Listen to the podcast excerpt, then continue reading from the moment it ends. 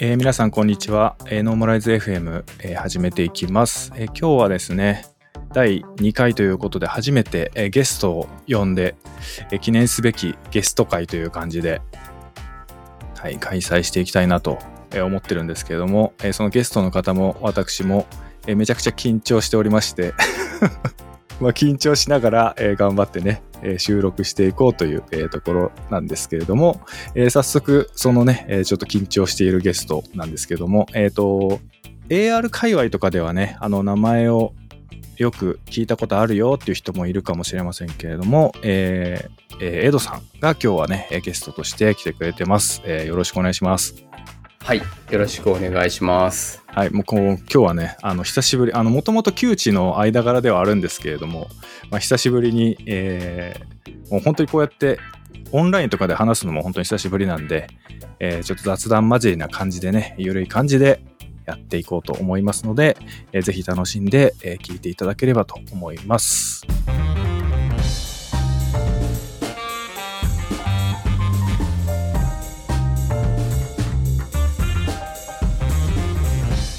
はい、えーと、じゃあ早速なんですけども、はい。えーと、まずは、なんか最近本当どうですか？みたいな話からしていけたらいいかなと思ってるんですけど、なんか単純にあの、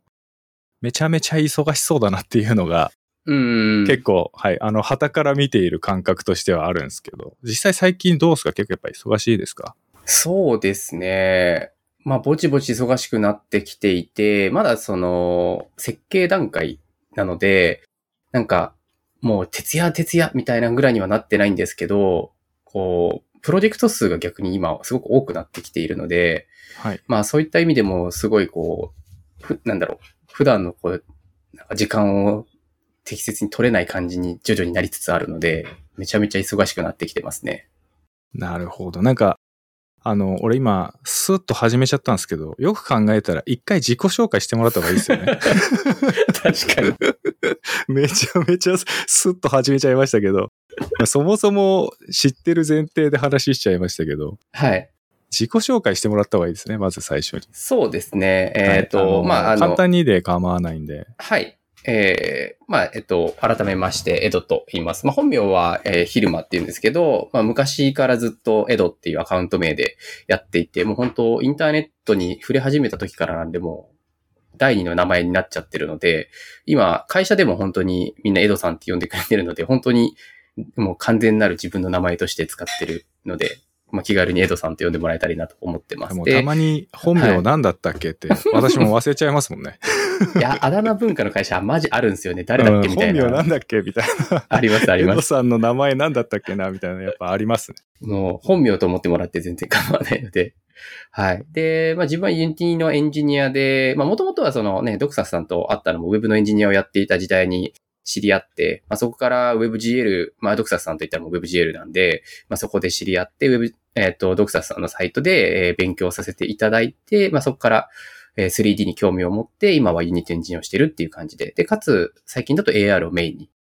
やってるので、まあ、ツイッターとかだともしかしたら、まあ、あの、見かけてくれてる方もいらっしゃるかもしれないんですけれども、そんな感じで今は活動しています。はい。あの、ツイッターのアカウントの正式なスペルって何でしたっけ？江戸 M18 ですね。18でしたっけ、はい。その由来ってなんか昔すげえ前に聞いたような気がするんですけど、はいはいはい。なんなんで18なんでしたっけそれ？あれ、実は、まあ、紆余曲折あったんですけど、まず、はいはい。答えから言ってしまうと、あれ誕生日なんですよ、後ろについてるの。はあ、はあはで、3月18日なんですよ、誕生日が。あ、はいはい。で、3月マーチじゃないですか。はい。なんで M18 が実は誕生日を表していて、あ、でなるほどなるほど。まあ、エドって3文字なんで、大体のサービス取れないんですよ、エドで、アカウントが。もうもはやっていう。うん。もう大体もう出た瞬間に登録しない限りは取れないんで、まあで、毎回エドで試してダメで、た試してダメでを繰り返した挙句、まあそれだともう基本取れないからやめようとなって、はいはい最初はアンダーバー M18 をつけてたんですよ。なんですけど、こう毎回入力するときにアンダーバーがキーボード的に押しづらいと なるほど。いうことに気づき、はい。もうはいアンスコ取っちゃえと。うん。ってなって、今のエド M18 っていう、こうアカウントに落ち着いたっていう感じですね。ああ、なるほどっすね。そう、なんか、あのー俺の中ではアンダー、アンダースコアついてたイメージがあったんですけど、うんうんうん。最近はついてないってことなんですね。そうです、そうです。あの、ドコモのあの、全部小文字になったみたいな、そういう微妙な違いみたいなレベルです。なるほどな。はい、ありがとうございます。あの、本当はあの、すいません。すごい窮地の中だから、あの、スラッとこう始めちゃったんですけど、そう、初めて多分ね、あの、エドさんのこと知らないで聞いてるリスナーさんもいると思うのをすっかりあの、失念しておりました。失礼しました。はい。で、多分あの、ね、今、AR 界隈全体が結構、まあ、バブルというと言い過ぎだと思うんですけど、うんうん。まあまあそこそこ盛り上がってるじゃないですか。うん。うん。そうですね。で、やっぱり特にそのスタートアップ的な感じで AR とか XR をまあテーマにしている、テーマというかそのビジネスの軸にしているベンチャーうんうんが結構いっぱいあると思うんですよね。で、私なんかもまあ Web の WebGL がメインではあるんですけど、やっぱりなんか AR、XR の仕事みたいなのもまあちらほらうんうん。聞こえてくることもあって、やっぱ結構今、そのトピックとしては、まあホットな界隈なのかなっていう感じがするんですけど、その、さっきいろんな、えっ、と、今事業が拡大してるところってことですよね？そうです。そうですね。うん。なんかその AR 単体ではなくて、他の、例えば VR とかも含めて XR 全体にスケールしてるって感じなんですか？そうですね。もともとはやっぱり AR を主軸にはしてたんですけど、はい。まあ、まあ不幸にもというとは言い過ぎかもしれない。まあでもあれですね。まあコロナの影響もあって、で、当時、まあちょっとそうですね。まあ歴史の話になっちゃうんですけど、当時 AR の開発をしていてコロナが発生しましたと。で、当時はやっぱり AR なんで、かつ現地にこう設置する形のものを開発してたんですけど、はい、まあ、コロナの影響で、その現地に行って人を集めてやるっていうのは難しくなりましたと。っていう状況になってしまって、で、ただ、まあ、偶然にも、その時 VR でプロトタイピングをしたらいいんじゃないか、AR のコンテンツをっていうので、VR でも見れるように準備をしてたんですね、実は。で、まあ、両方でこう同時進行で開発をしてたんですけど、まあ、そのコロナが発生したことによって、じゃあもう VR でも普通に今見てるし、コンテンツ体験できるんだったらもう VR を逆にメインにしようってなって、VR を主軸に切り替えてコンテンツ開発がそこからまた再スタートというか、再出発して、で、そこから徐々にこう、会社のこう事業体としても VR にもこう目を向けて、で、XR っていう領域でやっていきましょうなってきたので、まあ現状はもう本当 AR、VR 両方とも、うんうん。きあの、主軸として捉えてますね。へえ。いや、結構なんかあの、あんまり詳しい話はできないんですけど、その、うん実はその WebGL 系の、まあ私のお客さんで WebGL 系の開発を、まあししたいっていう中で、あの、できる企業を探しているんですけど、みたいなうんうんうん。話があったんですよ。で、まあ、はいはいあんあんまりその私自身は、その横に、まあそもそも WebGL でできる人が少ないんであれなんですけど、横の広がりそんなに個人的な付き合いがある人ってそんなに多くはないんですけど、その、すでに聞いてみたんですけどっていう会社の名前の中に入ってたんですよね。うーん。だから、いや、WebGL とかもやってんのかすげえなと思って、めっちゃ驚いたことがあるんですけど、実際なんかその、基本でもユ Unity でやっぱコンテンツを作ってっていうことなんですよね、基本は。そうですね。基本は Unity ですね。うん。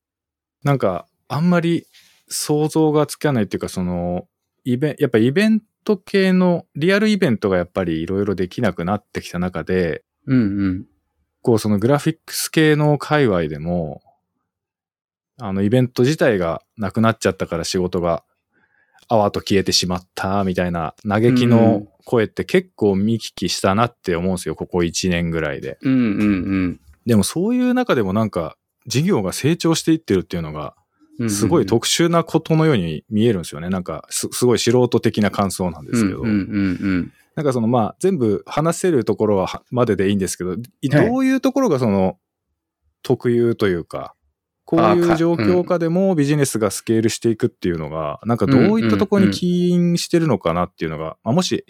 可能であればでいいんですけど、話せる範囲でいいんですけど、もし聞けたらなって思うんですけど。そうですね。まあ、そこら辺、その、確か、なんだろうな、実際なんかこれですっていう明確ななんか強みがあるっていうことでもないかなとは思っているので、あくまでこう状況的な側面もあるなと思うので、まあその状況を、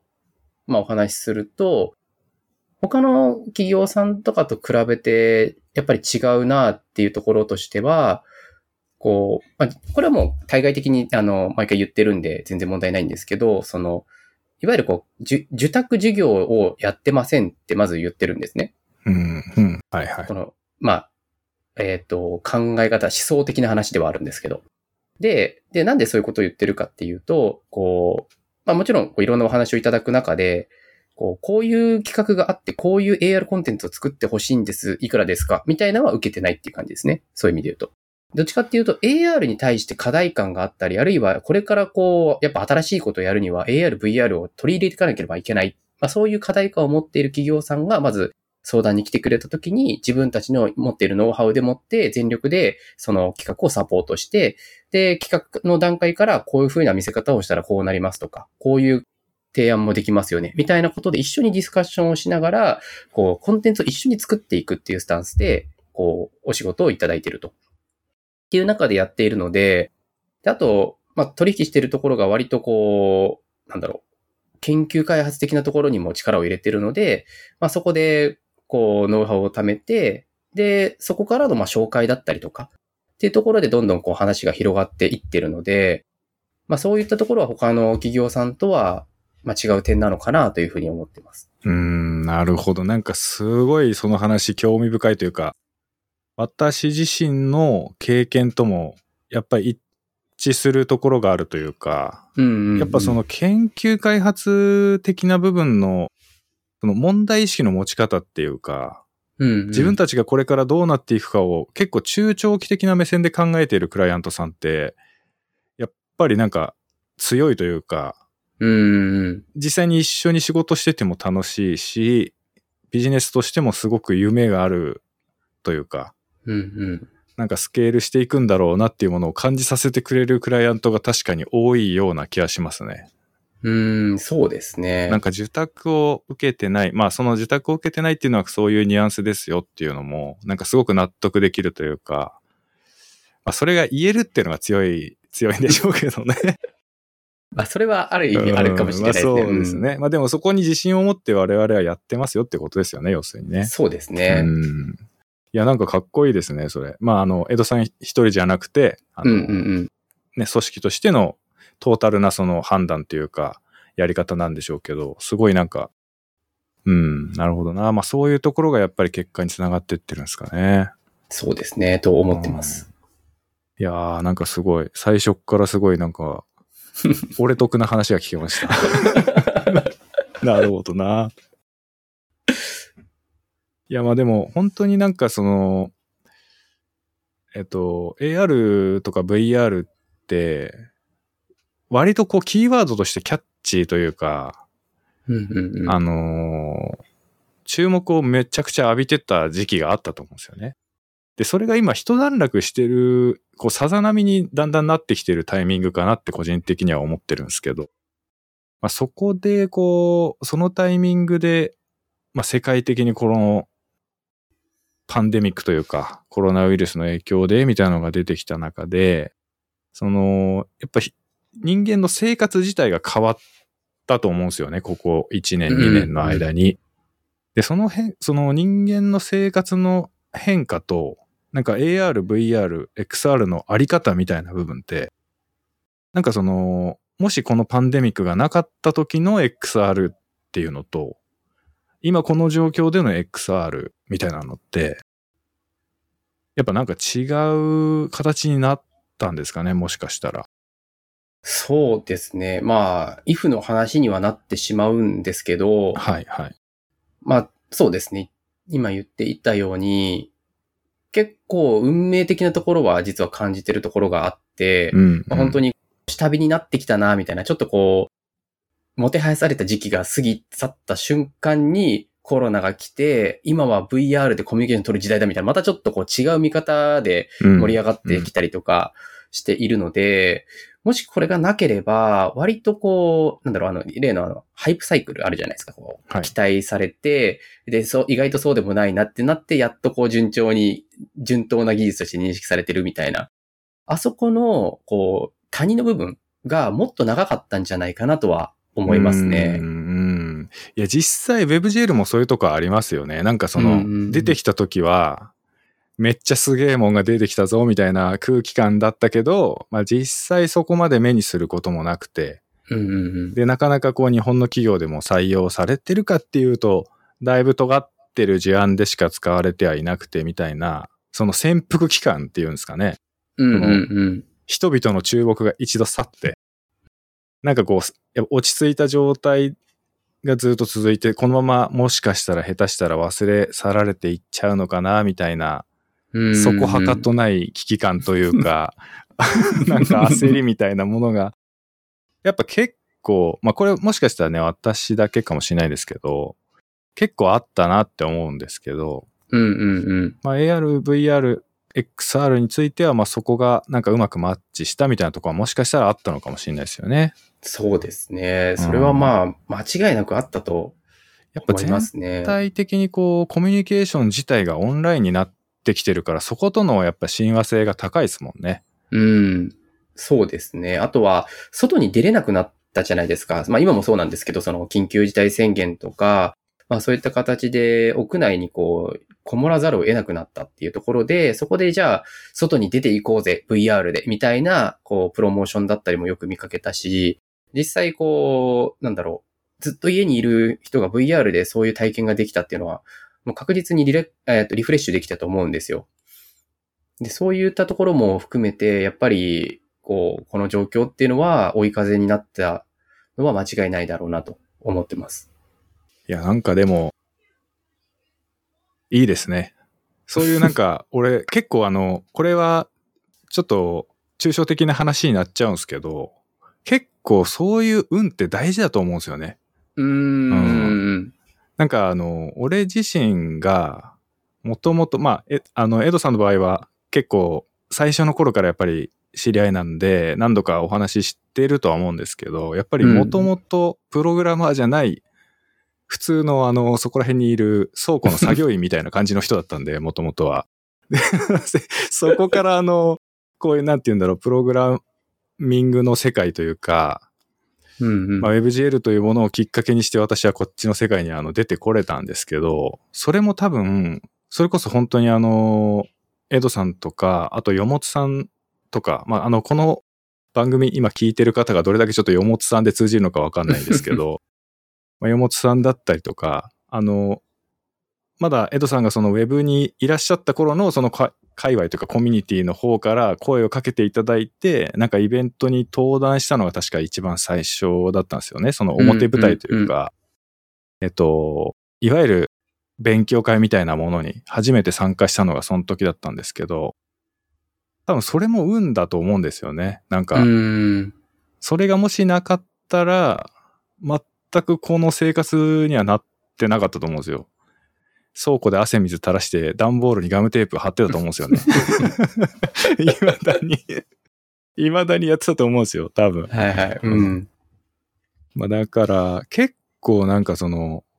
まあ本当に if というか、もしとかね、になっちゃうんですけど、でも、運、運の強さというか、時流をうまくつかめるかどうかって結構俺大事なのかなって思ってて、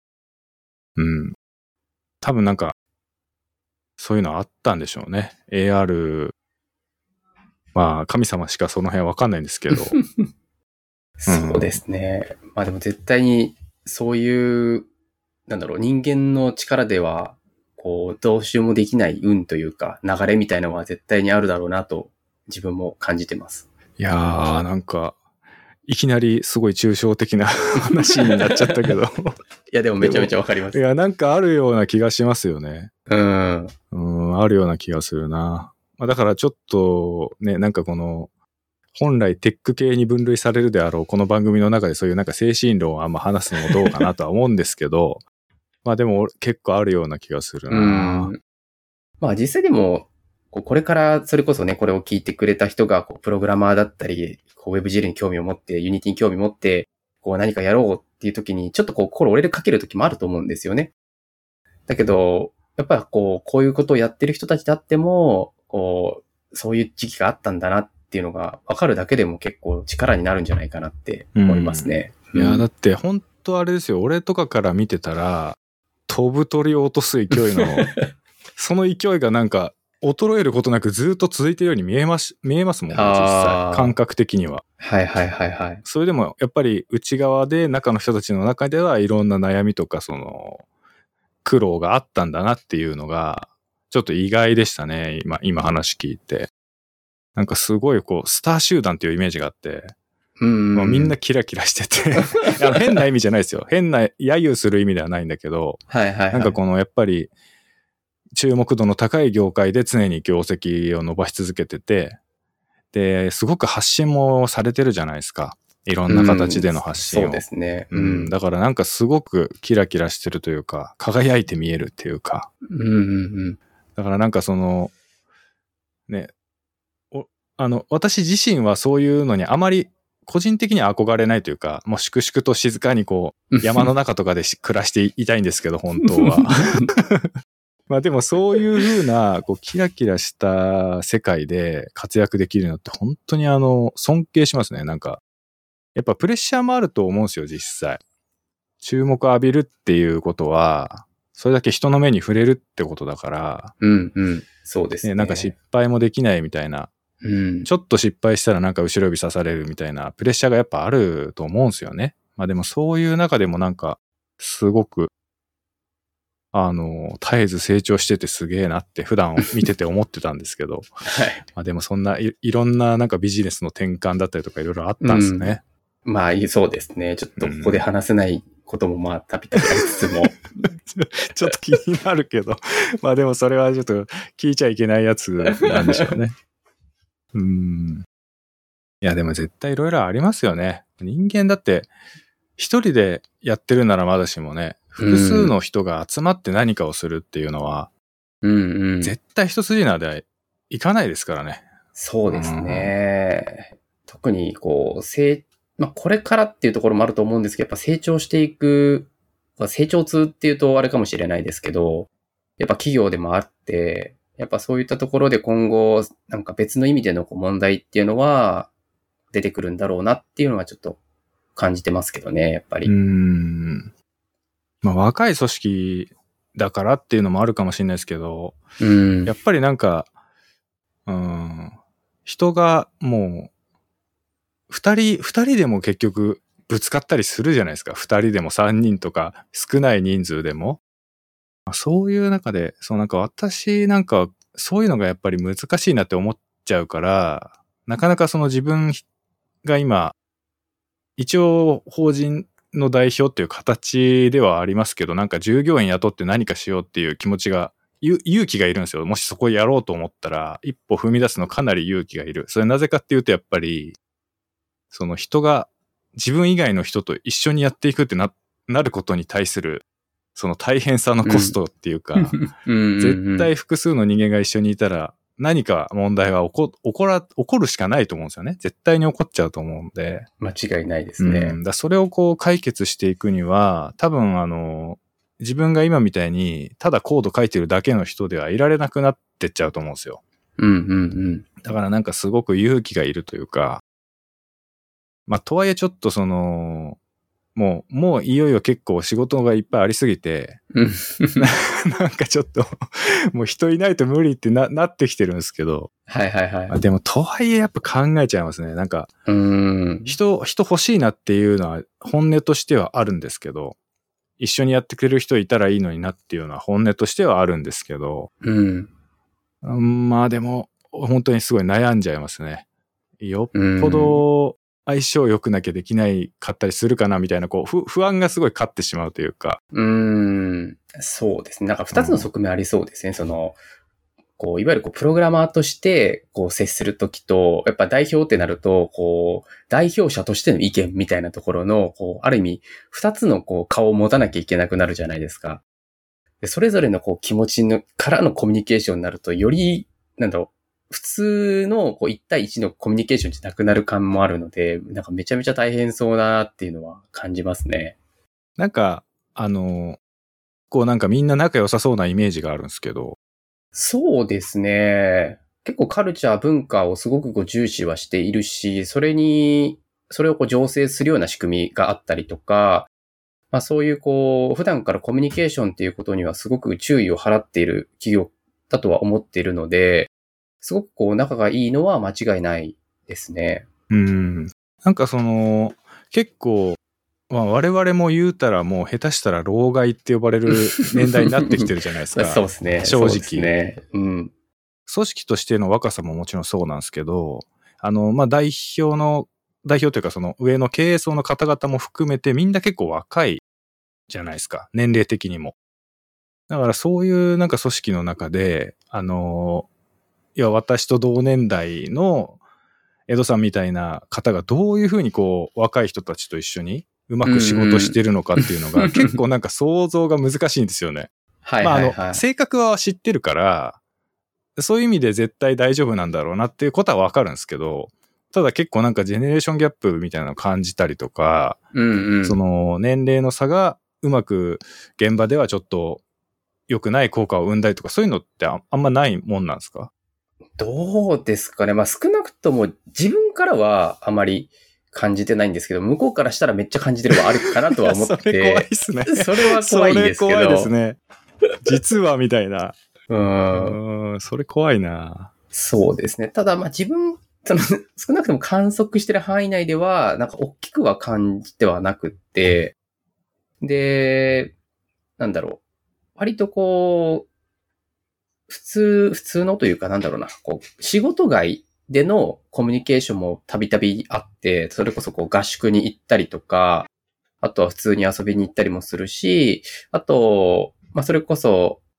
あの、誕生日のこうサプライズをするのに、代表をバンジージャンプで飛ばすっていうのを企画したんですけど、はい、はい。こう、一会社、会社の経営陣に対して突然30、目的地30分前ぐらいの時に突然アイマスクをかけさせ、何も見、マジで何も見えない状態にして現地まで連れてくっていうのをやったりとかして、割とそういうなんかノリでこう、まあ休日なんですけど当然。で、こうやったりとか、そういうイベント系も豊富にあるので、まあそういう意味でこう、普段からの設置ポイントというか、こう、コミュニケーションを取る回数はすごく多いので、まああんまり、なんだろう、お互いがこう分かり合ってる感じは少しあるのかなって思ってます。ん、なるほどな。うんまあでもやっぱりそういう、あの、組織の空気感というか、あんまりこう上下の垣根がない、まあ年齢がそんなに大きなウェイトを占めないコミュニケーションが普段からされてるっていうのは、やっぱり組織の空気感というか、まあその組織ならではなんでしょうね、多分。うん。そうですね。そういうのってなんか意図的に作っていこうとしないと作れなさそうな気がするな。自然にしてるだけだとやっぱそうはなんないっていうか。そうですね。多分代表の考えとしては、おそらく、まあ見えてるところももちろんあるんですけど、考えてるなっていうのが伝わってくる部分もあるんですけど、おそらく、こう、目に見えなくて、でも実は考えられてたっていうこともすごくたくさんあるんじゃないかなっていうのは、実際こう組織がうまく回ってるのを見ると、こう感じ、感じるというか、そう思うときはありますね。うん。まあ、たまに、たまにあの、勉強会とかで発表されてたり、こうなんか記事とかになってたりとかするの見ますけど、やっぱり、すごい考えてるなって思います。そのなんか、表面的には、言い方めっちゃ悪いですけど、なんかちょっとチャラチャラしてるように見えるって人もいると思うんですよ。やっぱ若いし、うんうん。なんかその、AR という流行りに乗っかってるだけでしょみたいな空気を。意見を持ってる人っていると思うんですよね。うんうん。まあ、でも実際にその、たまに公開されてる、まあ、ブログ的な記事とか読んだりすると、なんかその、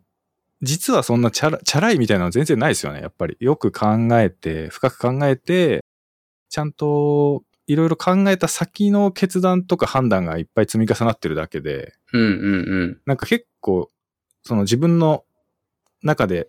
いろいろこうメモったものとかもなんか公開されてるというかそのどういう考えがあってこういうことをしてますよみたいなのも割とオープンにしてくれてるじゃないですか。うんうんうん。だからああいうの見ると、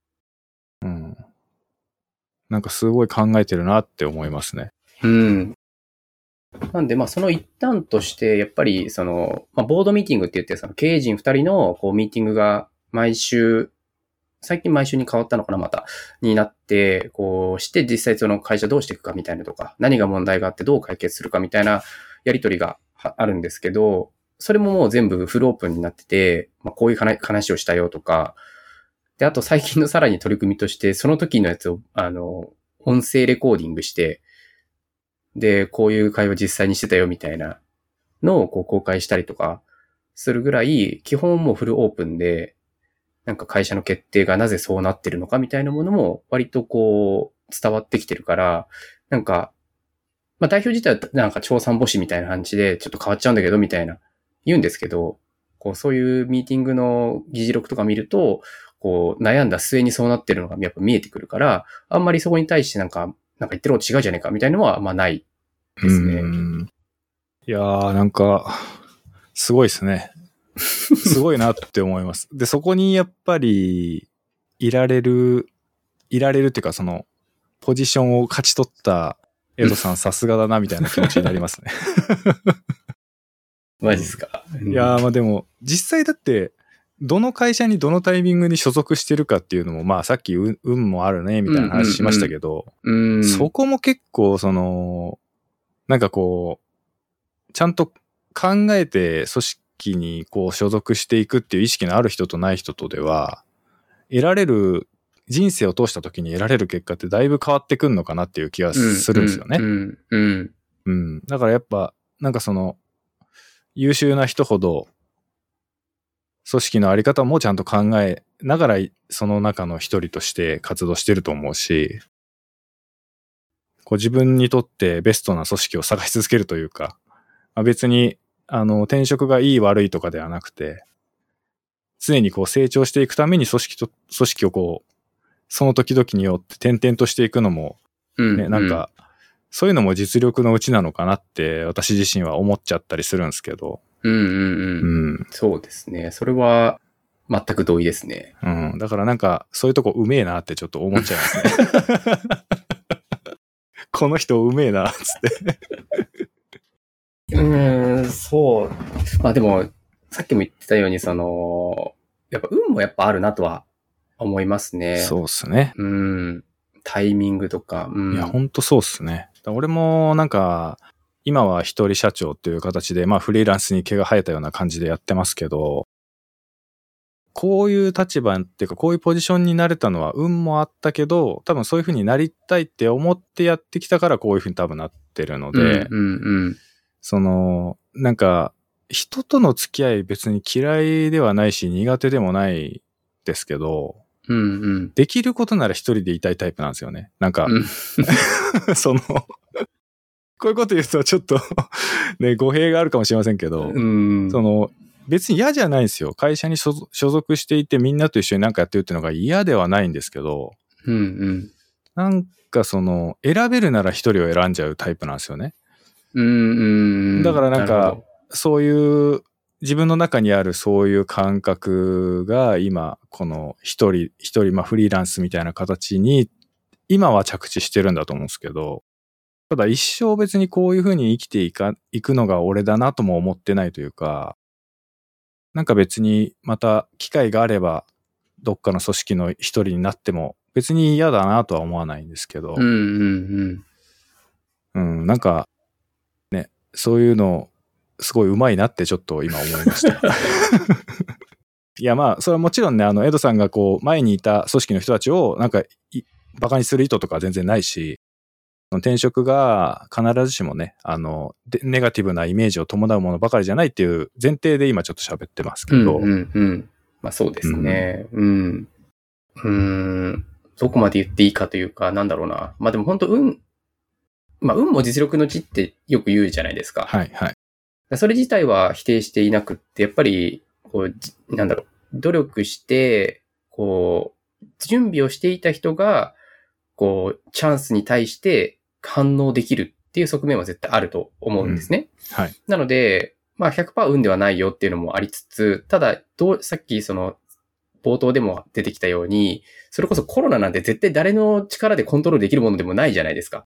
そういったレベルの、こう、運みたいなものも同時に、こう、あると思っていて、で、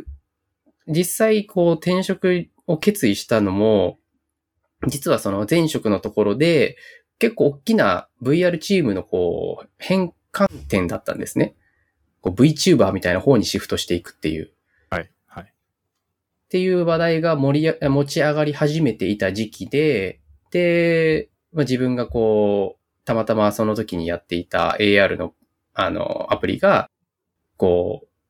う、まあ、目に留まって、それがきっかけで、こう、イベントに招待してもらったんですけど、で、まあ、それがあって、そこできっかけが作れて、で、まあ、そこからこう、お手伝いしたりみたいな話につながって、で、いよいよこう、一緒にやりませんかみたいな話を持ちかけられた時に、まさに、さっき言ったこう VTuber みたいなのに転校するって話が持ち上がってきて、全然 VTuber に興味なかったんで、なんかこのままこの組織にいても、何もこう、なんだろう、自分のやりたいことにつながらなそうだなっていう、まさにそのタイミングに声をかけてもらったっていう。状況だったので、これはもう、さすがに自分の力じゃコントロールできない範囲なんで、まあ、運だったんだなっていうのは思いますね。いやー、本当ありますよね、そういうのね。うん。うん。まあ実際なんか、あの、不幸なタイミングが逆に合わないってことも同じ確率で存在はしてるはずなんですけど、まあとはいえでもやっぱりなんか、そういう運命的なものを感じる時ってありますよね。ありますね。うん。結構そうそういう時身を委ねるタイプですか？割と、なんだろう。なんか神様とか信じてはいないんですけど、運命とかは割と信じるタイプで、これ運命だなって思うとそういうとこなんか、か可愛いとこありますよね。なんか なんかその、普段はすごい技術の話とかすごい真顔でかっこいいこと言ってるの突然なんかそういう、たまにメルヘン出してきますよね。いや、でも、なんかそういう時はもう、あ、もうこれはもう仕方ないなって言っちゃいますね。いや、あるよな。あありますね。俺も結構ね、最終的にはメルヘンになっちゃう時ありますね。やっぱそうですよね。うん、ありま。す。うん。今多分これは刑事だなって思う時結構ありますね。うんうんうんう。うんん多分ここで、こうなったってことはもうやれってことだなっていうふうに思う時とかはうんうん。結構ありますね。なんか、それこそ WebGL スクールとかもやってますけど、うんうんうん。ああいうのももうそんな感じでやってきましたもんね、今まで。ああうん、なんかスクールとかやったらどうですかって言われたんだったか、自分で思いついたんだかわかんないですけど、もう、もうちょっと細かい部分は忘れちゃいましたけど、うんうん。まあでも多分これはやれってことだなと思って、もうやっちまえみたいな感じでしたもんね、確か当時。うんあ、の、最悪一人も、誰も集まんなかったら、そういうことなんだなって多分 思ったと思うんですよね。誰も来なかったら。うんうん。でもなんか幸いなことに確か十何人だったと思うんですけど、一番最初から申し込んでくれる人はいたんですよね。うんうんうん。だからなんかもう、だったらやっぱり求められてるっていうのが少しでもあるんだったらや、やらないとなって思ったんですよね、その時も。うんうんうん。うん、だからやっぱり行動、行動を自分で起こしたからこその結果だとは思うんですよ。ただ、そう、そうは思うんですけど、やっぱりなんかこう、ね、なんか刑事じゃないけど、これは多分やれってことだなっていうのは結構、私も結構感じることある、あるなって思います。個人的にも。はいはいはい。うんなんか一歩目をこう踏み出すか踏み出さないかは行動ですけど、まず一歩目を踏み出す。一一歩を進むっていうこと自体を、まず頭の中にインプットする段がないと、そもそも決断すらできないから、やうん。っぱそこは運命というかね、こう、そういった何かしらのこうきっかけっていうのがあるんだろうなと思いますね。うーん、そうっすよね。でもなんか、うまく言葉で説明するのはやっぱ難しいっすよね。例えばなんか、あの、うちはもう子供が社会人なんですけど、その、別にこう、プログラマーとか開発者になりなさいって私が一度も言ったことはないんですけど、とはいえなんか今は開発がメインの仕事を今していて、うんうん。で、なんかその、自分の経験を押し付けようと思えば押し付けられるというか、うんうんうん。あの、踏み出さなかったらお前一生そのままだぞみたいなことを思うこともあるんですよ。見てて。うんうんうん。すごいなんか仕事に対してぐちぐち言ってて、お前さ、お前それ自分だ、それ結局そういうのは因果応報というか、うん、自分が踏み出してないからその目を食らってんだよっていうふうに厳しい目で見れば思うんですよね。で、それをやっぱり自分で踏み出していろいろやってきたから、い今私はこのような環境にいて、少なくともそれで、あの、飯が食えている恩恵をお前も受けてんだぞみたいなふうになんか偉そうに思っちゃうんですよ。うんうんうん。でもそれってなんか言葉で言って伝えられることじゃないというか、その踏み出したことによって変わったなっていう多分一番最初の経験がないとうんうんうんうん。わかんないと思うんですよね、多分。で、結構エドさんとかもそうだと思うんですけど、こう自分を、常にこう自分の背中を自分で押して歩いてくることが普通になっちゃってる人ってもう多分、あんまりわかんないと思うんですけど、うん、まあ自分も含めて多分あんま分かってないんじゃないかなって個人的には思ってるんですけど、多分その一歩踏み出すのってめちゃくちゃ大変なことなんだと思うんですよ、普通、普通は。っていうのをなんか、か息子を見ていると思いますね。なんか文句ばっかり言ってるように見えちゃう。あの、俺から見ると。それは自分のせいじゃんって思うんですけど。でもやっぱりその気持ちもわかんなくはないんですよね。はいはいはい。なんかこのコロナの影響でドタバタしていて、もう就職戦線とかもやっぱりぐちゃぐちゃになっちゃったりするわけじゃないですか。で、ギリギリ、その、パンデミックのちょっと前に一応就職が決まってたんで、仕事自体はね、あの、普通に解雇されるとかもなくて、で続けられてるんですけど、まあ、ただ、やっぱり、その、ちょっと今日現場が暇になっちゃったから、みたいな話とかを、まあ、聞いたりすることもあって、なん、なんていうかその、我々、我々というと語弊があるんですけど、例えば私自身みたいに、その、意義を感じながら仕事してるようには見えないというか、うーん。上から言われて、配属されたからやってるみたいな風に見えるんですよ、どうしても。うんうんうん。でも実際はそういうことの方が多いんじゃないかなって思うんですよね。うーん。世の中のうん、世の中ではうん普通は多分。で、そこ、うんそれが嫌だからっていう 風に感じて、何かしてきたから多分今こういう風に私とかは、結局独立して、自分でやってるっていうことができてるんだと思うんですけど、多分だから、なんだろうな、なんか、一歩踏み出すのって言うほど簡単じゃないのかなって思うんですよねう。ん。なるほうんだどか。らなんかその辺はこう、一歩踏み出すのが慣れちゃってる人同士で話していくと、どんどんなんか 世間と乖離していくっていうか、なんでやんないんだろうな、みたいなで終わっちゃうみたいな。終わっちゃうみたいな。なんかそそれってすごく、それはそれで傲慢というか、うんうんう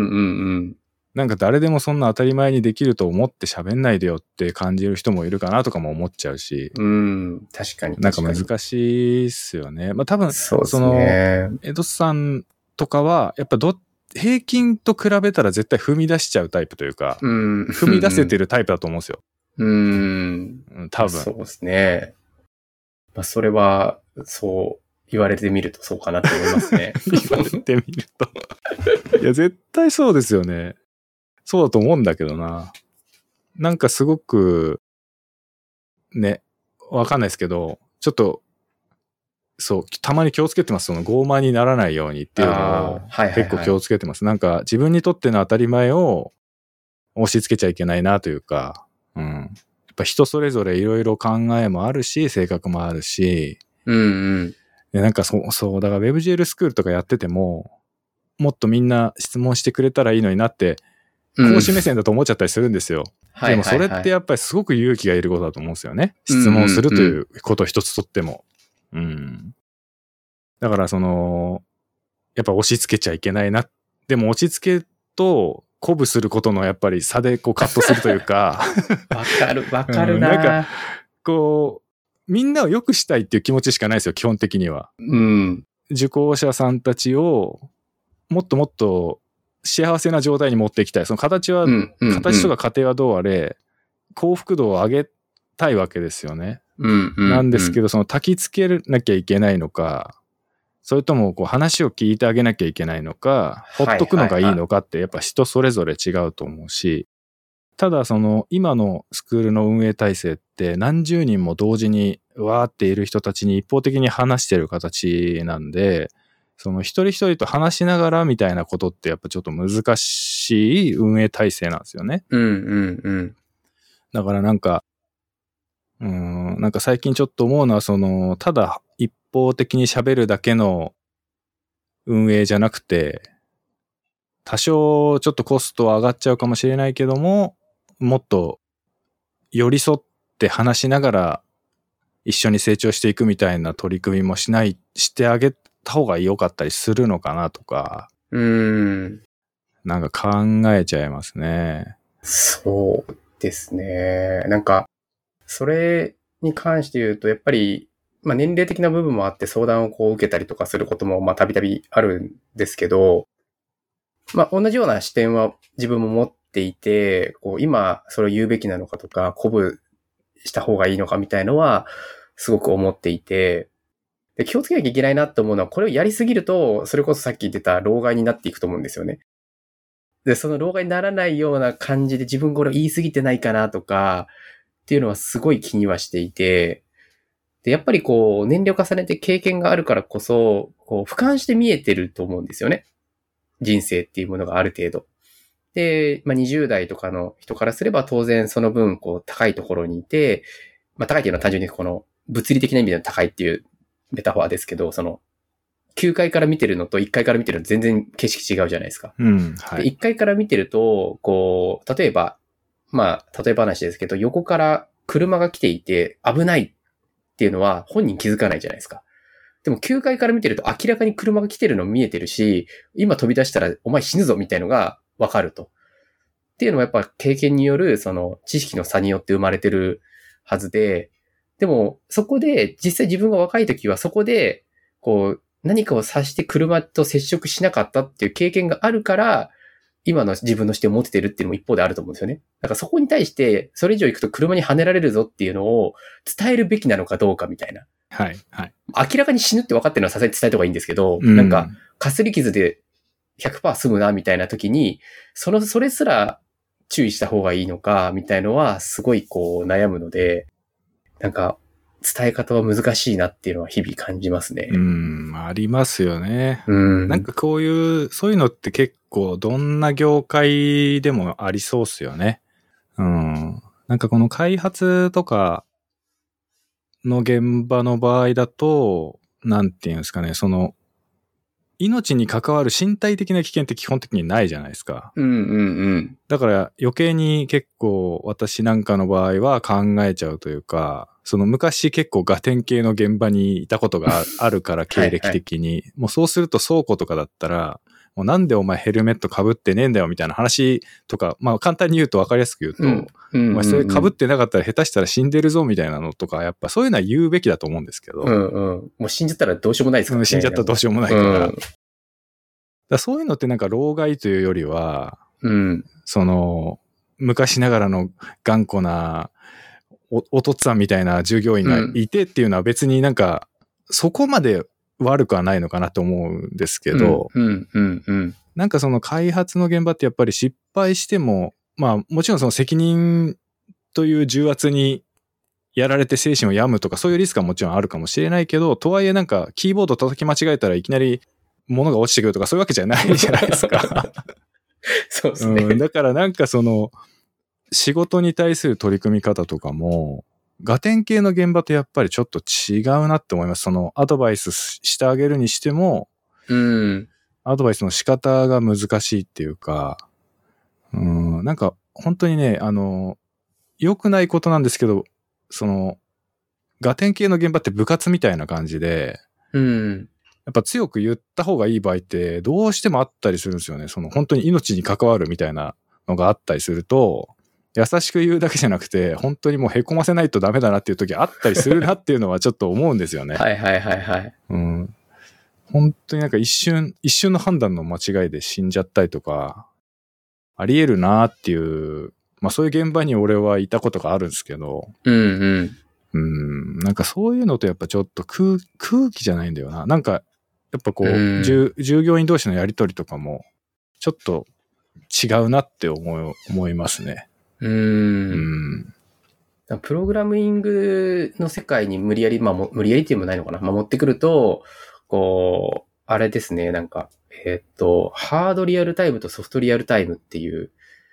言葉があって、ハードの方はあれです。あの、ヘリコプターの制御とか、はい。そう、まさに、こう、人の命が関わるような、本当にミスがあった時点でゲームオーバーみたいな、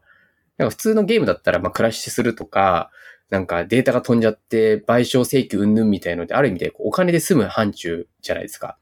だけど、ハードリアルタイムの方はもう人が死ぬので、なんかプログラミングのミス許されないみたいなところは、まあ、ある種こう、そのプログラムテストしっかりやったのかみたいのは、なんか、こう、おとっつぁんみたいな人がいてもいいのかもしれないですけどね。なるほど。まあでもそこはやっぱあれなんでしょうね。その解決の仕方が自自動化だったりとか、うん人はミスをする生き物だからっていう事実をちゃんと受け止めた上で、うんうんうん、あの、き機械的にというかシステム的にそれが起こらないようにしていくっていうのがやっぱ IT、IT 界隈というか、うんうん、そうですね、そうですね。うん開発の現場ってそういう考え方をするじゃないですか。俺、俺はあの、そっちの方がはるかに好きです。うん。おとっつぁんがいる現場よりも、まあま そういうなんかねロ、ロジカルな方がいいです。あ、さすがに自動化はしてほしいですけどね、そこまでうの。んそそういうアプローチを取ってほしいな。まあでもやっぱりどうなんだろうな。やっぱ、ね、なかなか今の話そうだなって確かに思うんですけど、うん、じゃあ、例えば倉庫でフォークリフトブイブイ乗り回してるあんちゃんたちに、うん、今の話をして、うん、分かってもらえるかっていうと多分分かってもらえない なとも思っちゃうし、ね。まあそうですあね。ー難しいですね難しいですね、うんそこは。うん。いやなんでこんな話してるんですかね。な何からここでなりましたっけ？何からこの話になったんだっけな。ジェネレーションギャップか？あ、そうそうそうですね。ジェネレーションギャップからなんか、こんな話になっちゃいましたけど。うん。いや、でもなんか本当に、その、まあ若い人と年の差がある自分たちとのコミュニケーションもそうですけど、人とのコミュニケーションって、なんかいつまで経っても絶対の正解はないっていうか、無数の組み合わせがある中でやっぱり一つの正解ってなかなか、う。うんん、導き出せない部分があると思うんで、うん。なんかそういう意味じゃ永遠の課題なのかもしれないですね。そうですね。うん本当全く同じ年齢、同じ性別、同じ、こう、まあ、学校とか、こう職場みたいなところをずっと経験してきて、それこそ双子であったとしても、結構違うところがあるんで、うん本当人が違えばコミュニケーションの仕方が変わるっていうのは、本当そう思いますね。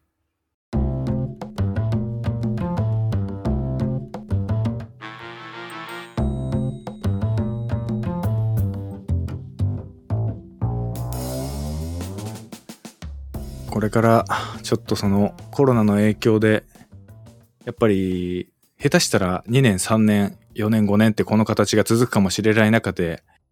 なんかどういうふうに変わっていくんですかね？なんかその職場の上下関係、まあ上下関係っていう言葉が良くないかな。職場の、職場のな中とかでのこう人と人との接し方みたいな部分とかもうん、うん。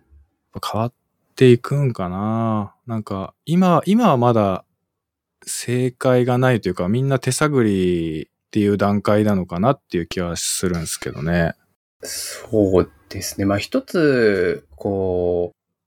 う、なんだろう。今までのその歴史の中での、こう、歴史ってまあ繰り返すので、その繰り返しとして、まあこれはちょっとやや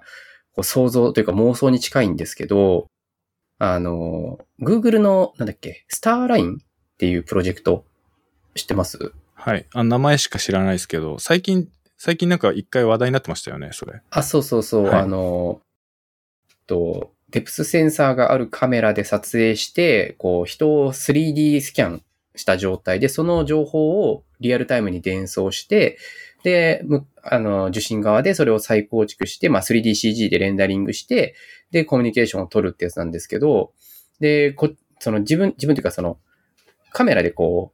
人が、お人を追従してるので、その人がこうちょっとこう動くと、ちゃんと、ま、目の前の 3D モデルも、ちゃんと自分がそこに本当にいるかのように、こう側面から見れるみたいなはい、はい。感じの、こう、システムなんですけど、なんか、昔こう、電話が各家に一台ずつなかった時代に、その場所に行ってコミュニケーション取るみたいな方法を取ってたじゃないですか。はい。なんかそういった形で、こうすごいリアルなコミュニケーションがリモートでも行えるようにはなるんだけど、しばらくはまあそういった施設だったりとかで、こうコミュニケーションを基本取っていくみたいな、なんかそういう時代が来て、で、徐々にそれがこう、SF の時に、SF みたいな、より高度なシステム、テクノロジーに移り変わっていくのかな、みたいなのはちょっと妄想したりしますけどね。うん、やっぱでもなんか、その、やっぱそう考えるとやっぱり、うん、やっぱ XR のあり方ってなんかこう AR とも VR とも、まあ MR ともちょっと違うというか、うんうん。なんかやっぱりそう、いろんなものが混じってますよね、なんか。うん。一概にどれとは言えないというか、まあ今、今は言葉の定義がされてないだけで未来には言葉の定義がされるのかもしれないですけど、うんうんうん。なんちゃらリアリティ。うん、まあでも、なんちゃらリアリティ。まあそれがやっぱり、そういう感じのコミュニケーションの取り方になっていくんですかね。そうですね。なんか、最近ちょっと感じてるのは、インターネットっていう言葉が消え始めてるのかなっていうのは思っていて、はい。なんか、もうすべてのデバイスが普通にネットワークにつながってって、知らない間に通信してデータを表示してくれたりとかしてるから、たまにネット切れてると、なんかデータ出てこない画面真っ暗みたいのが出てきて、子供たちなんかだと、なんでこれ映んないのみたいな。うん。もうインターネットが存在しているっていうことを認識しないまんまに使ってるから、はい。はい。もうインターネットっていう、つなが、ネットに繋がってないからだよって言ってもポカンとするみたいな感じになってきてるんですけど、結構 VR、まあ、要は XR ですね。とかも同じような感じで気づいたらそういう技術を使っていて、みたいな、こうインターネットのこう次のフェーズが実は XR だったりするのかなっていうのはちょっと考えたりしますね。うーん。まあ、インフラというかもう、あ、あるのが当たり前のものってことっすよね。そうです、そうです。うん。そうっすね。まあでも、今、今はもうなんか想像するのは全然難しくないというか、まあそうなっていく可能性高いなっていうふうにやっぱ感じますよね。なんか想像してみるとね。例えばこれがなんか携帯電話もまだ存在してなかった頃の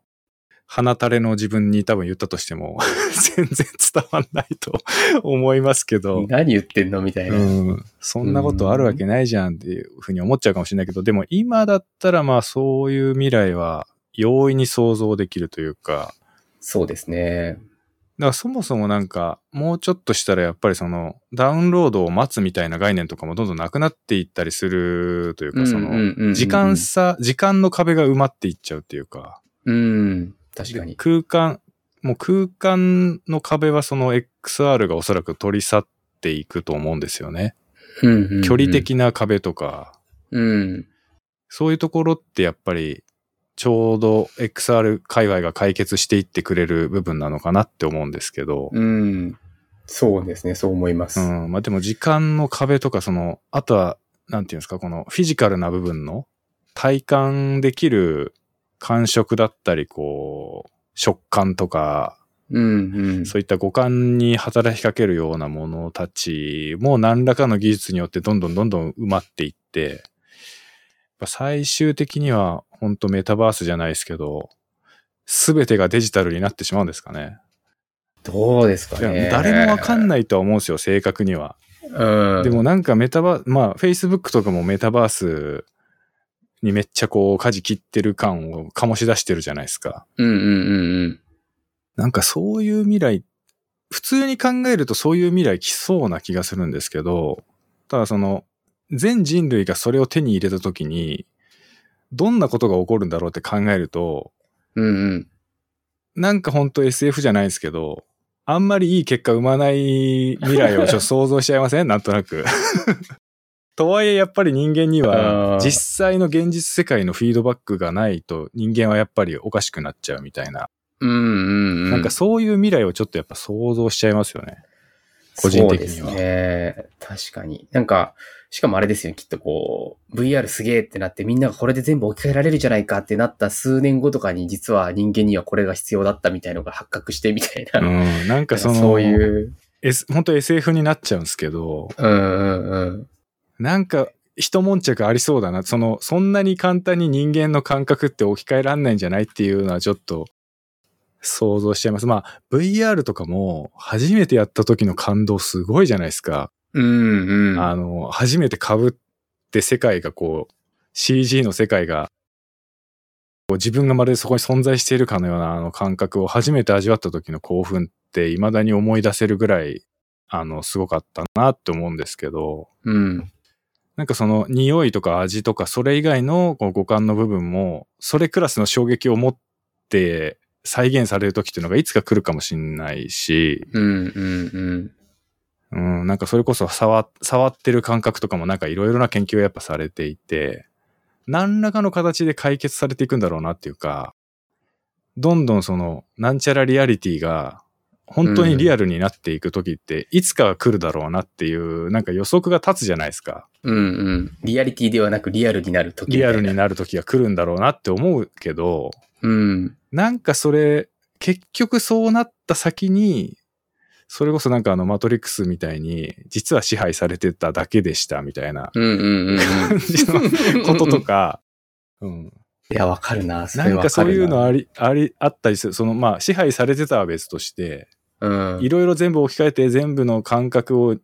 疑似的に再現できるようになったはずなのに、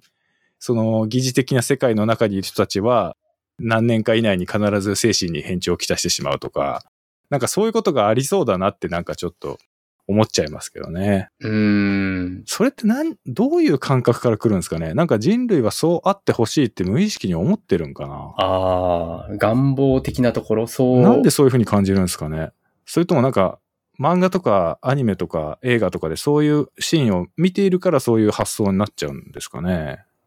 何なんだろうなうん。でも仮にそうだとすると、一方でその、ディストピアじゃない、そういう SF というか、そういう世界、当たり前になってる世界で、当たり前の技術で別にそれに対してネガティブじゃない物語もたくさんあるじゃないですか。うん、うん。だから、まあ、ネガティブな方が、こう、インパクトが強いっていうのはあると思うんですけど、でも一方でそういうやっぱ、それだけじゃないことを考えると、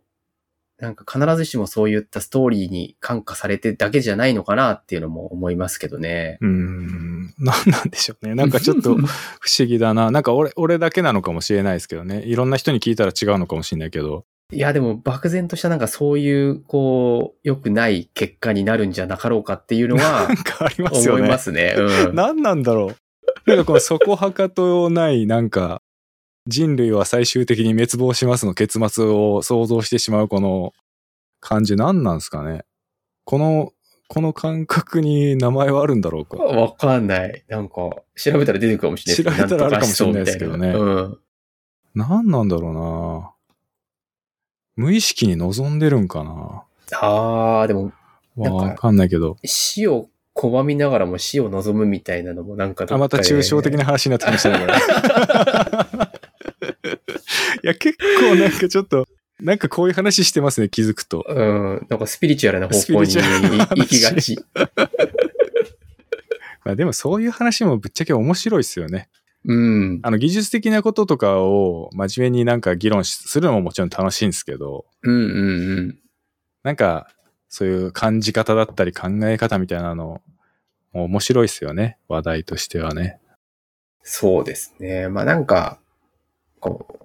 最近思うのはこう、プログラマーって大体こう、抽象化することが仕事、仕事というか、少なくとも一つのタスクであると思っているので、最近はなんか、メタ的なことをよく考えてるから、そもそもプログラマーに向いてる人はそういう妄想癖があるのかもしれないなっていうのを今、話してちょっと思いましたけどね。あるかもしんないっすね。あるかもしんない。うんだからみんななんかアニメとかゲームとかすごい好きなのかもしんないですね。まあこれはちょっと偏見入ってるかもしれないですけど、なんなんとなく好きな人多いようなイメージがあるな、やっぱり。そうですね。なんかしらでも、相関性はあるとは思いますけどね、やっぱり。うん。うん。まあ仕事の向き不向きは絶対性格と、あの、関係はあると思うんで、まあそういうのはあるかもしれないですね。うん。いや、本当俺とかも妄想癖まではいかないですけど、いろいろ考えちゃいますもん。やっぱり考え出すと。うーん、わかります。布団に入ってからが長いんですよ、とにかく。寝れないっていうか、いきなりカミングアウトしますけど、マジでもあ寝るのが超苦手で、いや、わかる。めっちゃわかる。いや寝つけないですよ、本当に寝。つけないです。寝つけないです。うんなんかずっと考えちゃうんですよね。ずーっと考えちゃう。で、それが、うまあ、プログラムのことを考えてる時ももちろんあるんですけど、なんかその、取り留めのないことを考えてることもあるんですよね。なんか、このまま宇宙はどうなっていくのかなとかなんか考えてて、このまま無限の時間が過ぎた時に宇宙はどうなるんだろうとか考えてて、わかるわかる。答えなんか出るわけないのにずっとそういうの考えてなんか全然寝れないみたいな。いや、もう、あれですよね。なんか、わめっちゃわかる。なんか、その、目的ないんですよね。その、考えることがそもそも目的みたいな。そうなんですよね。ああ、わかるわ。ななんかその今サンプルが俺とエドさんしかいないんであれなんですけど、もしかしたらあんのかもしれないですね。うん。うんそうですね。まあ今、ちょっとサンプル数2だからね、100%になっちゃってますけど。100%になっちゃってるけど。うん まあでも実際夜型の人とかいますもんね、いっぱいね。うん、そうですうんね。もしかしたらやっぱ、そのなんかずっと考え込んじゃうというか妄想が膨らんじゃう傾向はあるのかもしれないですね、うんもしかすると。そうですね。今後なんか、こう、ゲストを呼んだときは、その話題必ず聞いてもらうと答えが出るかもしれないです。うんそうですね。布団入ってから長いですかつって。いや、俺本当になんか下手したら1時間とか本当に余裕で起きてるから、わ、わかりますわかります。俺ももう本当そうですね。なんで朝こんなクソほど眠いのに夜寝てくれないんだ、この体はっていうのを毎日思ってますから、俺。本当に。なんで朝こんな眠いのに夜全然眠くなんねんだろうなって思っちゃいます。そうなんですよ。なんでお前はこんなに、絶対もう明日後悔するかな、お前って思いながらもう、思いながらもね。うん、寝ないんですよ。寝れないんですよね。いや、わかるわ。まさかこんなところでこの話につながると思わなかったんで。そうですね。